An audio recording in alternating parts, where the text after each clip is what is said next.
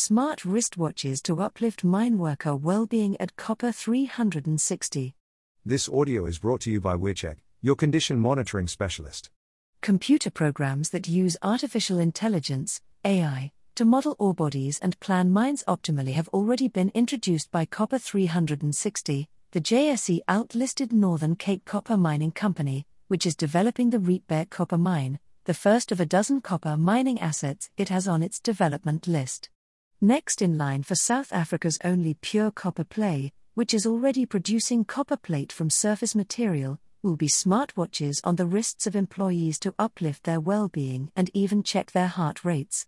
Then, towards the end of the year, battery operated vehicles capable of halving underground ventilation demand will be looked at.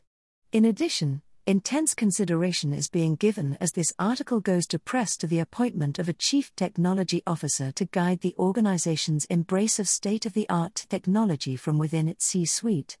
Meanwhile, deployment of technologies such as the Internet of Things, blockchain, and AI already providing the company with predictive outcomes. Facilitated, too, will be smart contracts, self executing contracts with the terms of the agreement captured in code, which can be used to automate transactions. The possibilities are endless, and the tamper proof nature of the blockchain adds a healthy measure of data security, reliability, and integrity to the mix, Copper 360 CEO Jan Nelson noted in an op ed.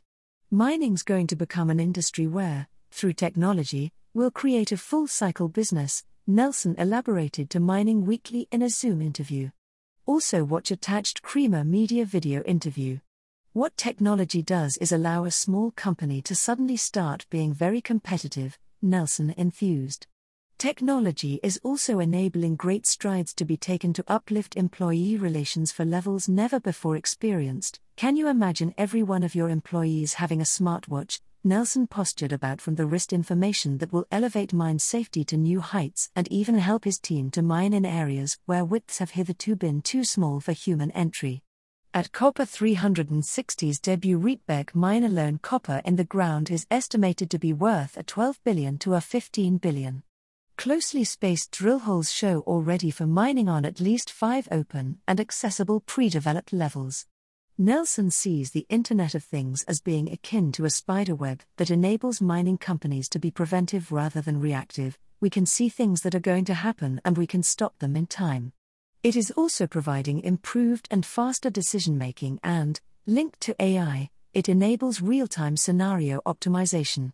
Moreover, blockchain is providing a digital record of everything, while also holding everybody to account in the new world where accountability and sustainability are musts.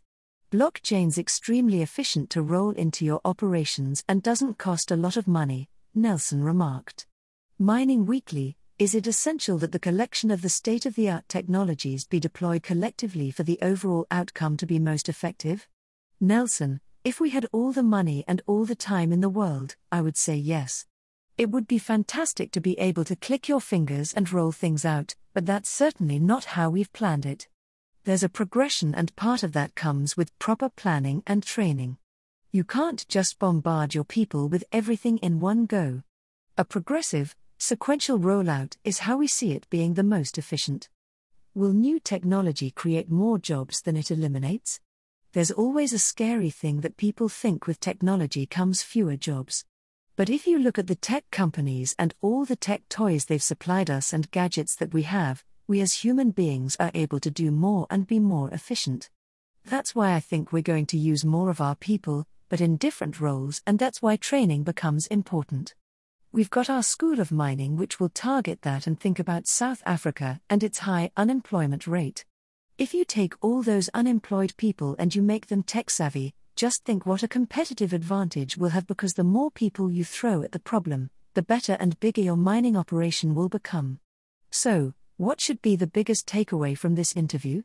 The fact that mining is going to become the future of the world, an industry where we will now create, through technology, a full cycle business, where we'll extract the ore, and through vertical integration of technology, we'll create the products that we can sell and also recycle. There'll be a much more efficient use of our metals, which will have far less impact on the earth. The mining industry can really lead the way here and create a sustainable future for our children, and that's the industry I want to be involved in. Delivery of economic benefit. In his op ed, Nelson emphasized that too little has changed in mining, but insisted that things must change and predicted that they will, very soon. Innovation can step in to answer the call for more sustainable mining, for the development, empowerment, and nurturing of human capital, and, importantly, also the delivery of economic benefit across the value chain. For South Africa, with a strong history and present day narrative in mining, we also have a bright future that will remain closely tied to the industry. But to achieve new heights, the old dog must learn a few new tricks, he asserted.